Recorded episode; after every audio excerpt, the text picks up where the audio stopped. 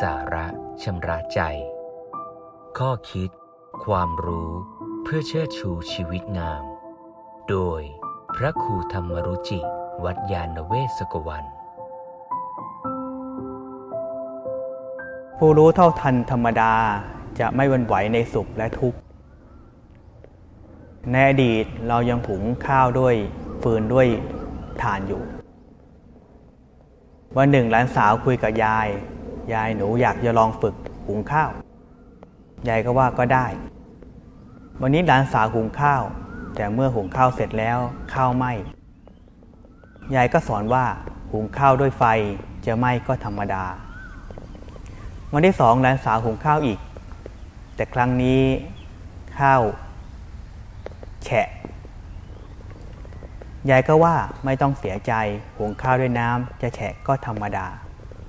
เมื่อเราต้องฝึกขัดทำอะไรใหม่ ๆ จะผิดพลาดบ้างก็เป็นเรื่องธรรมดา ในชีวิตหลายอย่างเมื่อเราเข้าใจมันด้วยความธรรมดา เราก็จะรู้สึก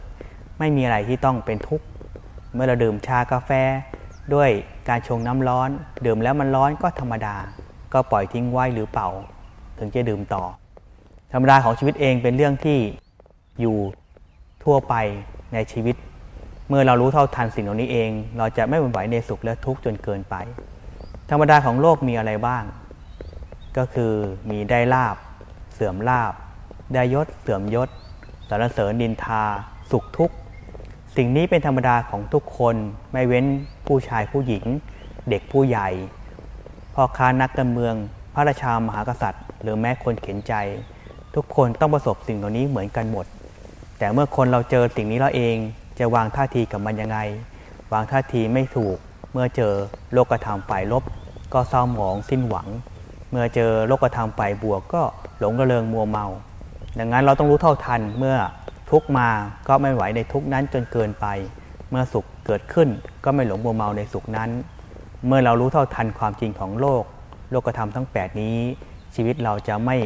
ขึ้นลงวันไหวต่อสิ่งเหล่านั้นจนเกินไป ใจเราจะสงบเยือกเย็นแล้วก็ปฏิบัติกับมันได้ดีขึ้น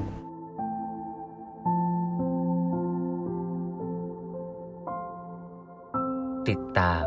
ข้อคิด ความรู้เพื่อเชิดชูชีวิตงาม กับรายการ